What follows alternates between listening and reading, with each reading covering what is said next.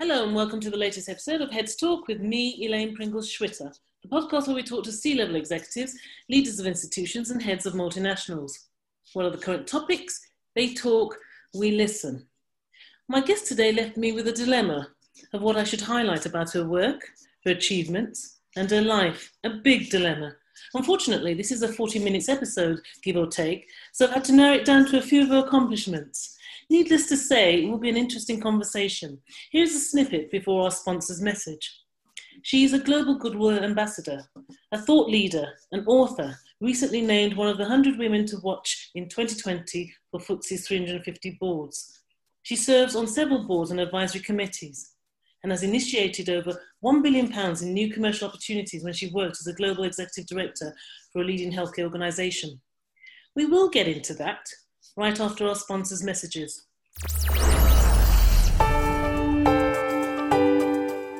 PWG, Professional Women's Group, is an international career network for women in Zurich, Switzerland.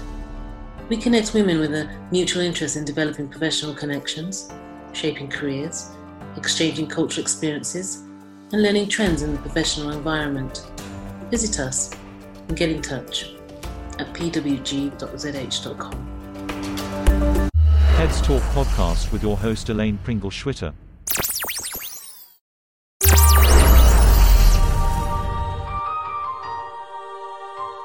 Delance Switch Watches, an ode to femininity, created in 1996 by Giselle Rufer. Delance makes and sells prestige Swiss watches created exclusively for women. A symbol of femininity, the Delance watch is immediately recognizable by its diamond shaped case. Starting with the basic design, it is delicately tailored to reflect the unique personality of the woman who wears it. A Delance timepiece is a talisman for women everywhere who takes their own destiny in hand. Visit us at www.delance.com. Heads Talk podcast with your host Elaine Pringle Schwitter.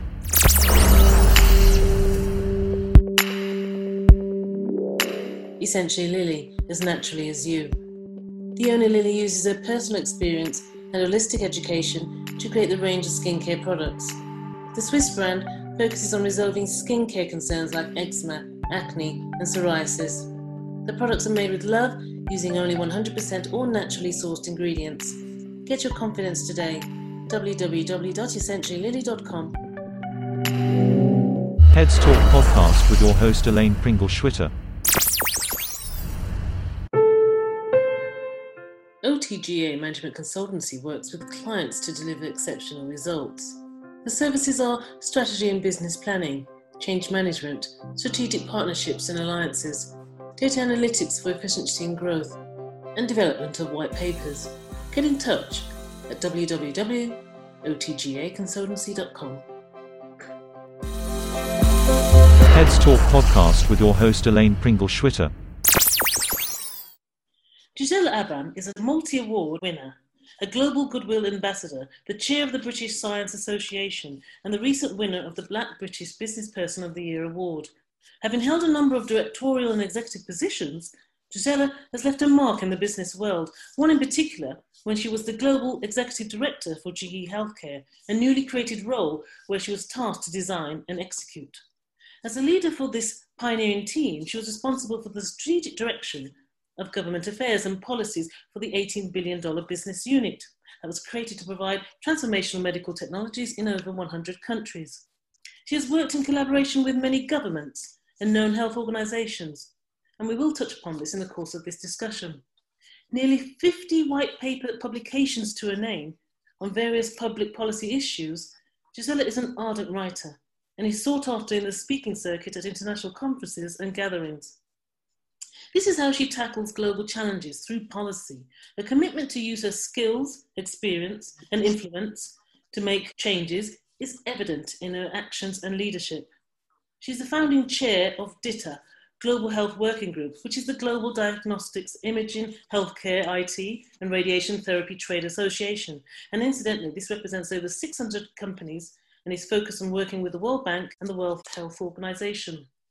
There is a lot more I could add, but for the time being, and without further ado, it is my honour to welcome Gisela to Heads Talk. Many thanks for being with us today, Gisela. Thank you, Elaine. Hello, nice to be here with you today. Nice to virtually meet. So, um, I've known you, Gisela, all of five minutes, and I'm in absolute awe and admiration of your accomplishments to date.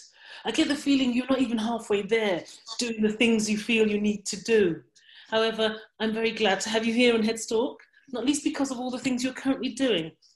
Um, so, um, you know, a, a, part of me believed I, I, should have just continued to go down a list of all your accomplishments rather than ask you questions. But I suspect my listeners would, uh, would rather hear you talk. So, so that idea was squashed after a minute. Uh, it came up. Okay, I, I was really overwhelmed with um, the the information I had on you, and it was a case of what, which, which one was the best to talk about. Um, you're a really busy person, and and I hope I can capture well some of the work you do, some of the great work you do in this episode of Heads Talk. So, so once again, great to have you here, and let's get into my um, my first question. Some of my listeners are not familiar with your story, so tell us a bit about Gisela. Additionally, um, you have a very interesting story to tell about how you got into the health sector and then science. So please tell us your story, Gisela. Thank you, Elaine. It's really interesting. My interest in health got peaked when I was working gosh, long ago, a couple of decades ago in local government, mm-hmm. where I was developing and doing analysis for mental health statistics. Mm-hmm. And I realized that over 90% of the people who ended up in mental institutions or needed care because of mental health conditions stemmed from their childhood, the problems um, they had. So that tweaked my interest. But what really made me actually decide to go into the health sector with no training or background in health was when I fell ill. I first of all was involved in a car accident, and the doctor said, You can't walk again without crutches. And so my family and I took you know, my family took me to so many places. I got treatment. I finally got better and I can walk without crutches. Then I also fell ill again and I was diagnosed with endometriosis. So, endometriosis is a condition that um, tissues, which, which um, a bit like the tissues that line the womb, grow in other parts of your body. And a lot of women between ages 20 to 40 have it. I was unfortunate that it blocked my kidney. So, one of my kidneys got damaged and it had to be removed. But uh, the NHS, the National Health Service, were not able to diagnose it. It was diagnosed privately. And if I hadn't gone private, it would have been terrible. I'd have ended up losing both kidneys because it had infected my body. So it was at that time with all that happening, I said, you know what? I need to become a health advocate because if my family couldn't have taken me privately in both instances, mm-hmm. I don't know where I would have been, despite the fact that we had a brilliant National Health Service. Mm-hmm. So that made me decide to work for Health Development Agency as a business advisor, where I helped to develop the impact report for the Department of Health. It then merged with the National Institute for Health and Clinical Excellence, is now Care Excellence, called NICE and I helped set up the Center for Public Health Excellence.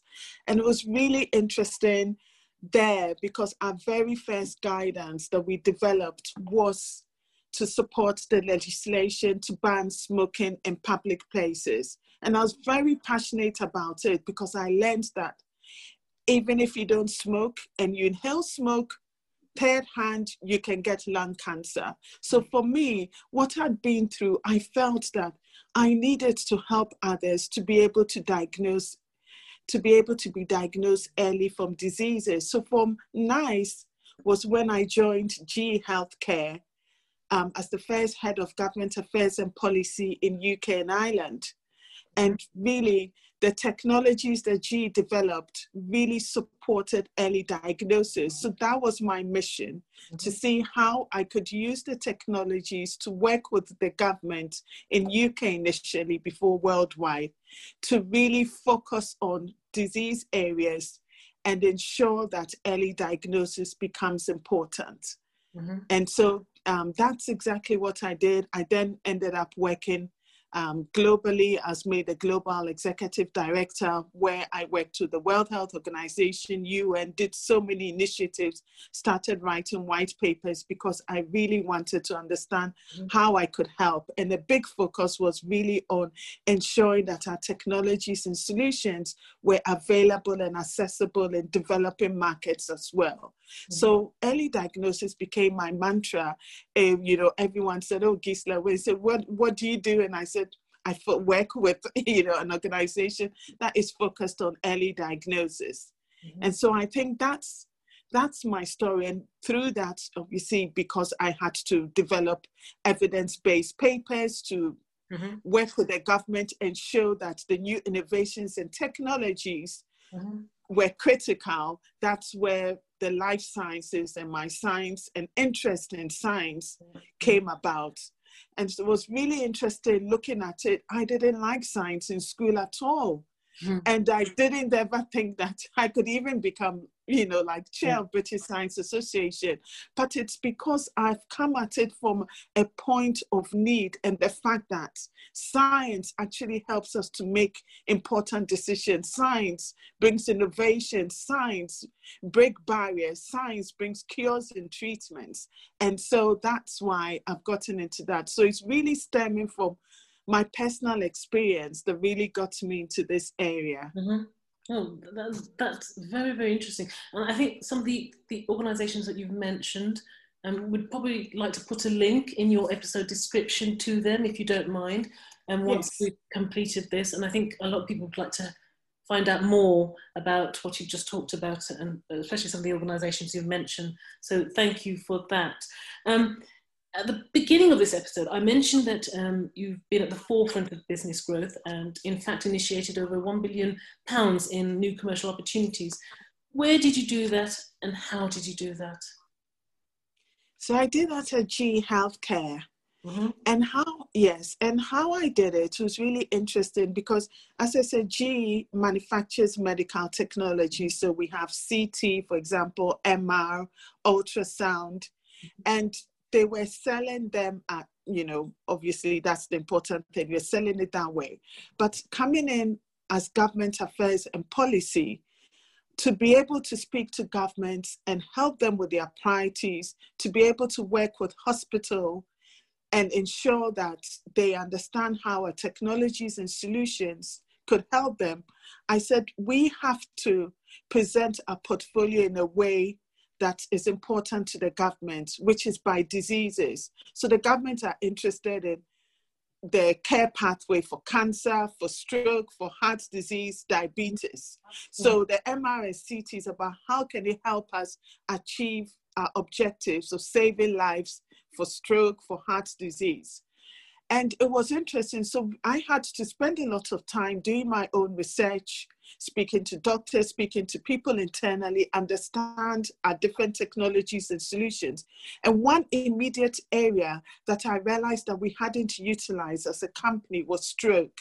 So mm. we had all the different technologies for diagnosis of stroke, but we, we hadn't positioned or packaged it, for example, as stroke. So I worked with the marketing team to do that and develop offering around that. We engaged with the Department of Health. We started working closely with the Stroke Association. And in fact, we actually won an award for stroke as a result of that. And by that, we even developed our clinical training for stroke professionals. And through that, it opened up a lot more opportunities for us for growth because the hospitals were buying our stroke solutions rather than us going individually saying, oh, we're selling an MR or CT. Yeah. So it brought us together, and that's what we did. We formed teams around the diseases and sold that as solutions to some mm-hmm. of our customers. So that was really how I was able to create all those opportunities around the different diseases from cancer to stroke mm-hmm. to maternal, newborn, and child health as well. And that's why I also wrote the white papers because understanding their needs, the white papers then helps to talk about the issues, the problems, and the kind of solutions that we could provide, really targeted and focused. Mm-hmm. Is there one place that we can actually find these white papers so I can put, put a link there in case people want to read them? So the white papers, because I wrote them over the course of GE and a couple of them when I was in Abt Associates, they are, and most of them are how should I say, copyright of GE, but they, I can give you a link where you can find quite a lot of them, which is on the GE Healthcare website. Yes. Um, yes, under the public affairs. Yeah. Okay. You can get quite a number of them, so I can give you some links to some of them. That's fine. It's, you know, I, I think what will happen is listeners will listen to this and they'll say, "Okay, I want to read a few of your her work." Yes. Yes. Okay, let's move on. Um, you are a global goodwill ambassador. Congratulations. Our first on the Heads Talk podcast. How did that come about? What are you achieving or planning to achieve? I know the global goodwill ambassadors is just so good. And you know, I, you know, because of my passion for health and making a difference, it's been an honor to be part of this group where we have professionals from all walks of life mm-hmm. who have come together really to improve the world, to help mankind through humanitarian causes. So there are lots of things that we do around helping the poor, um, really helping you know people to be kinder to each other, to show care and love, and I think it's such a good organization in terms of bringing that because we need that in the world. Currently, what we're working on, which I'm just part of at the moment, is developing a free mental health course for people where people can read and learn about how they can improve their mental health when they are down or mm-hmm. they are they feel a bit low. It will give them some new ideas about how they can develop new goals how they can become more positive. And we're launching that in january. Mm-hmm. so i'm really proud and honored to be one of the global goodwill ambassadors.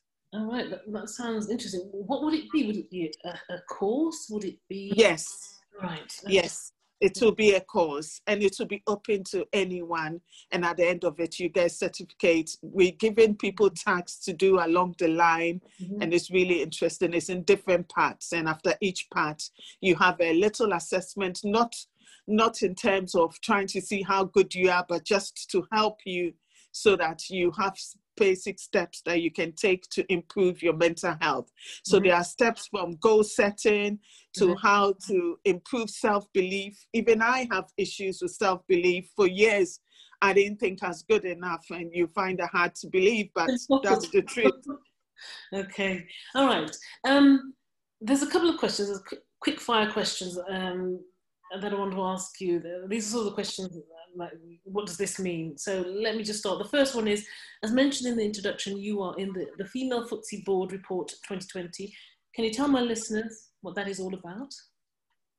Yeah, so Cranfield University um, developed this FTSE Female Board every year. I think they've been doing it since 2009.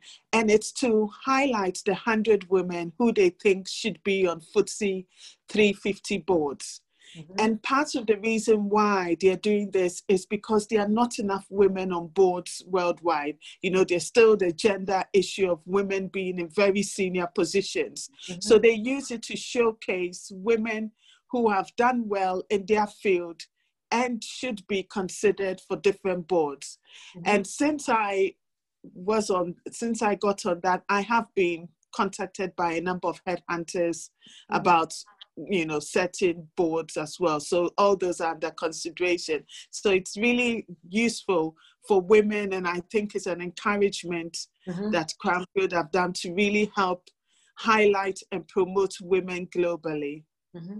all right okay. And the second one is um, you recently spoke at the women economic forum bangalore. What was the theme of the event and, and what did you talk about there? The theme was digital how to go digital and how digital really helps us globally. Mm-hmm. And I spoke on courage to soar. So, you know, the world is interconnected. We're more interrelated, interconnected because of digital. So, how can we use that to grow our businesses? How can we use that to grow as a leader, how can we use that to influence globally and work with others globally? So, my courage to soar was what steps people need to take to be able to promote themselves, to be able to become a better leader, to be able to build partnerships that make a difference mm-hmm. through the digital world. All right. Okay. No one can argue that you are without a doubt a go getter. Um, what's coming across to me is that you're tenacious, you're relentless, um, extremely diligent. The work you do is, is a testament to that.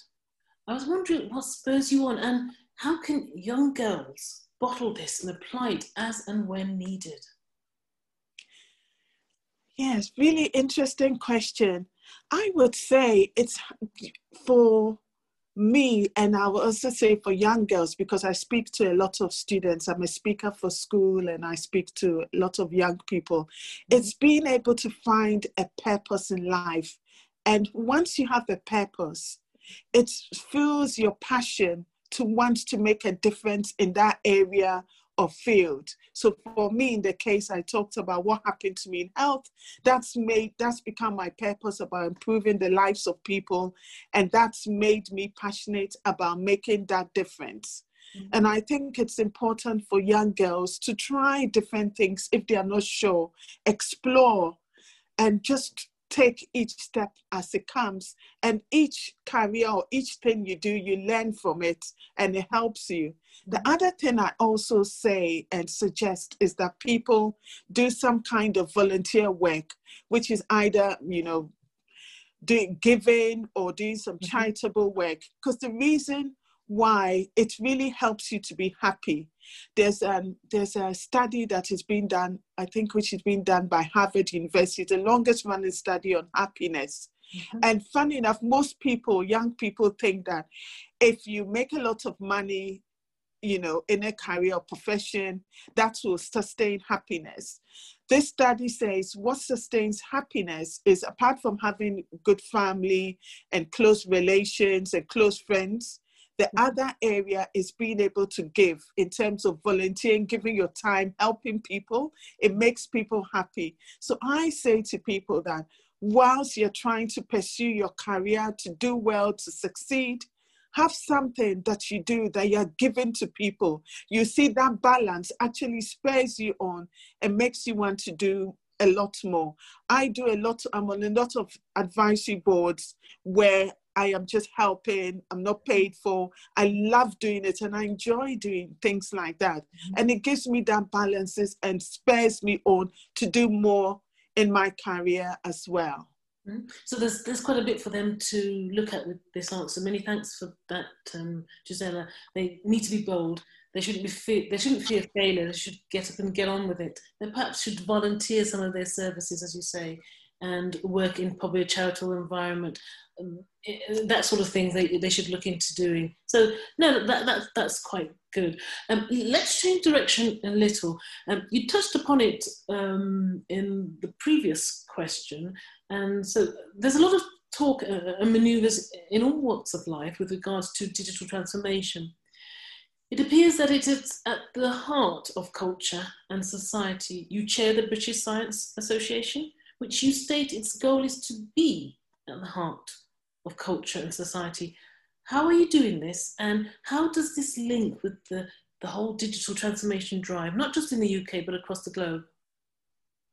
Yeah, so it's interesting. It is definitely one of our missions.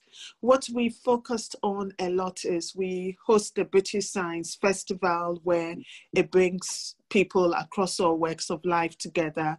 We host the British um, Science Week but I think one of the key areas or one of the key programs that we do that really fits into the digital transformation is the Crest Awards. Mm-hmm. A Crest Awards is a, is an award where we have um, children and students between age 5 to 19 are inspired to act as scientists or engineers. So they do a number of tasks where they can explore, imagine, and develop mm-hmm. using science, technology, engineering, or mathematics skills. And that helps a lot of them to get a, gain an interest and want to work in that field in the future. Mm-hmm. Now that is that's we're working with obviously primary and secondary schools. That is an area that we've had discussions with other countries as well, where we feel that through the digital platform, students and children across the world could benefit from this program because it's an award scheme, a bit like the Duke of Edinburgh, where you have bronze, silver, and gold.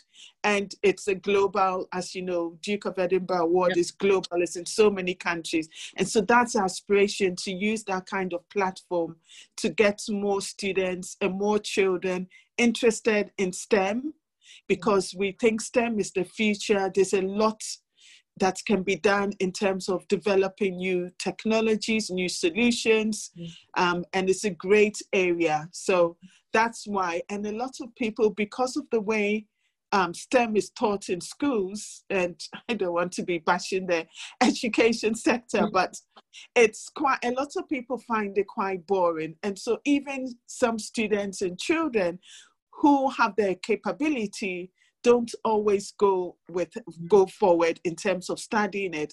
So this Crest Award makes them explore and find it interesting and develop skills for them to realize that actually in the real world, once they finish school, there's an opportunity for them to do different things with STEM. They can research, find new drugs, new treatments. They mm. can help, you know, build new engines. Mm. You know, the world is their oyster in relation to that. And so yes, so that's where we are. I would love at some stage to see whether, you know, the curricula could be changed to be more interesting mm. for people to really want to study STEM, but that's another discussion. that's another podcast. yes, indeed. okay. Um, you've worked in many collaborations with governments, and that's plural. The World Health Organization, the United Nations, the World Bank, and other multilateral organizations to improve health outcomes for people across the world. What collaborations do you think should take place right now to combat this pandemic? Domestic collaborations and international ones, if you can. Indeed. I 100% think now, because of the health pandemic being a systemic issue, we need collaborations outside the health sector. We need collaborations with the financial institutions, mm-hmm. with um, different sectors, whether it's oil and gas, energy, small businesses, you know, all different sectors. And the reason why it's important to understand how the impact of the pandemic is affecting the different groupings. There's a focus globally on counting the number of people who have died or counting the number of people who have gotten the virus. Mm-hmm. But there hasn't been a focus on the other side, even the number of diseases that are not being diagnosed mm-hmm. because this pandemic is ongoing. The number of people who've lost their jobs, I know it's, it's touched on, but really it's, it's, it's not being discussed in terms of solutions on a, in a big scale. Mm-hmm. The number of people who've lost their homes, the number of people who've been affected through domestic violence. So, what I'm saying is that we need to have a cost benefit analysis of this pandemic, and we need all players on the table to say, how can we ensure that all these things are tackled. I think in UK and US they've done quite well in terms of putting economic packages together to try and get people to work.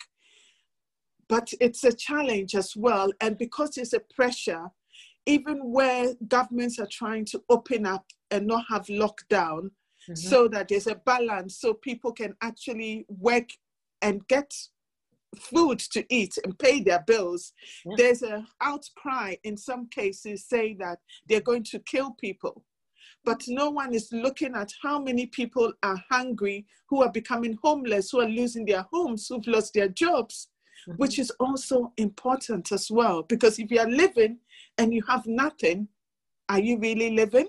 Mm. and so for me, those collaborations are so key. Financial institutions, especially because they're the bedrock of society in terms of pushing what kind of financial initiatives would be needed. Mm-hmm. Right. Okay, we're going to change direction again. Okay, for this question to be effective, you have to abide by the rules, Gisela. So I'm forewarning you. Um, you have leadership skills, you're very creative, tenacious, have expertise in the health sector, and many, many more skills. If you had to pick one skill set and only one, that's what I mean about abiding by the rules, none of this all are important. If it's one skill set that you must have in the next 10 years, which one and why? You put me on the spot there. the rules, I normally, the rules. I normally always sneak in more than I know, one. I know, that's why I, I know. yes. So, well, if I had to choose one, I would choose creative. Mm-hmm. And the reason why I'll say creative, creative because it helps you to think outside the box. It helps you to think about new innovations and solutions. It helps you to think differently. So, for example, I'll use an example. We are still in an era where, unfortunately, people go for interviews, even for jobs, and they have set answers they want to hear. Mm. So if your answers don't fit in or conform to what they are, they want to hear, you don't get the job. But we need to go beyond and think creatively. That actually, I prefer to hear from people who don't have the straightforward answers. The answers are different. Mm-hmm. Those tweak my interest because they are the ones who are the change makers. Mm-hmm. They are the ones who don't care what people say and will plod until they make a difference. Mm-hmm. I have been told so many times that I am out of the box in the way I think or out of the box in my ideas, but I've worked for, luckily, I've had the opportunity to work for organizations who embrace that and allowed me to do things differently, which brought results at the end of the day. And mm-hmm. this is really about diversity of thought. So, creativity, I would say, is important. It embraces the difference, it embraces the challenge, it embraces the transition into doing things differently. Right. I, I, I, must I love that answer. I, I would agree with you on that. I, I really do like that answer. But as, as a side to that question, which one do you think you would have picked if this question was posed 10 years ago? So you, you have to take um, yourself on a journey back and, and remember what you were like 10 years or so ago. What would have been selected? What would have been the skill set that would have been selected that you believe necessary for you back then? I think I would still go with the same answer. I still are, would. Are you thinking like you're thinking today as opposed to how you were thinking 10 years ago? Yes, maybe if you said 20 years. okay, I should have said 20 That years. might have been. if, it, said, if the question was 20 years, if the question was 20 years. Okay, thank you for throwing that one in, Gisela. If the question was 20 years, what, what, what would you have picked? oh, gosh. I guess, oh, gosh, I think it will be resilience all right. Okay. Yes, yes. Being able to bounce back from all the shocks and challenges, yeah. you know. Yeah. And the reason why it didn't happen 10 years, because 10 years ago, I had a better network, I had a mentor, I had people, you know, so creativity was still the thing mm-hmm. that I would say mm-hmm. focus. Mm-hmm. 20 years ago, more vulnerable, younger, and just resilience would have helped a lot then mm-hmm. you know, being able to sort of deal with the knocks and bounce back. Mm-hmm. Okay, now that, that that makes a lot of sense if you if you look at your story and look at your history. So that's good. Now, um, I'd, I'd like to end on this question.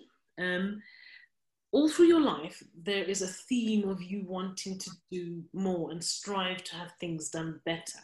You even state that your passion is about making a difference in people's lives. An admirable passion um, what would make a difference right now for you? You know, pretty detailed and lived life today. This is for Gisela. No one else. What would make a difference for you? You know, it's interesting. What would make a difference for me is a number of things that I feel strongly about. One of them is um, looking at um, what, what should I say? One of them is about health being a priority in every given country in the world. I really feel strongly about the fact that every single government needs to prioritize health and make health accessible, have the financing for health in every country. For me, that would be great. So I'd love to be part of, you know, a working group that can actually work with governments to achieve that mm-hmm. beyond the WHO. I would love to be part of that. The second thing that is really interesting for me, and this is going to my interest in helping the mental and physical health of young people, I would love every five year old to 16 year old to be able to have access to physical education every single day in school. And that's currently not possible in most schools around the world because it would help their physical health, their mental health. It would set them up for life mm. and it would help reduce some of their diseases they may have in the future. And then my third one is a call out really to the billionaires who've put together this giving where Bill Gates actually started it is great where these billionaires have said we will give a percentage of their fortune you know to different charities i would love them to focus on helping the poor and working to develop initiatives that actually get people out of poverty mm-hmm. around the world. Mm-hmm. So those are my three big acts. If I could be involved in things like that, that would be a dream come true for me. Oh, thank you for that. Thank you for that answer. I mean, that's given us a lot to think about.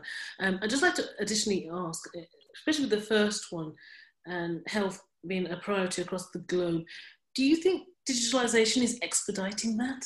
Do you think it's making it come sooner? Is it going to be less of a wish and more of a, a reality? I think it is. I think I think because of the pandemic and the new normal mm-hmm. has made digital become a priority. Everyone is having to access technologies. I think it is making a difference. I had to, for example, I had to speak at um, at an event which is not an area that I know about about sustainability in the events and leisure industry, where they, you know, like for wedding planners, um, beauticians, fashion group, and it was really interesting. You know, I gave them ideas and talked about how they could actually become more digital, even doing makeup classes, you know, through Zoom and things like that, you know, organizing it. So everyone realizes that they actually need to become more digital Mm-hmm. And I think for health, I think that will help. The problem is there's too much information out there.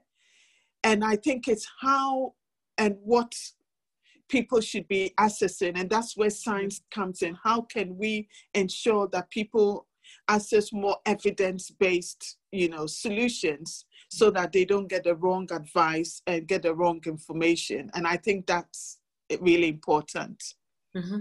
You know, this is my first um, episode with you, but somehow I don't think it's going to be the last. And I would look forward to, in the future, talking with you again, Giselle Abbam.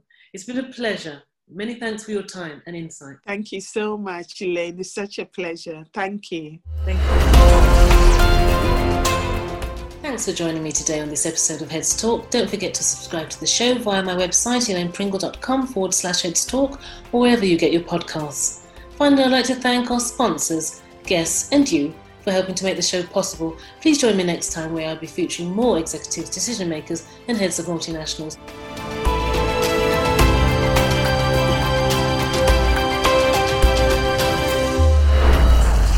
Heads Talk podcast with your host Elaine Pringle Schwitter.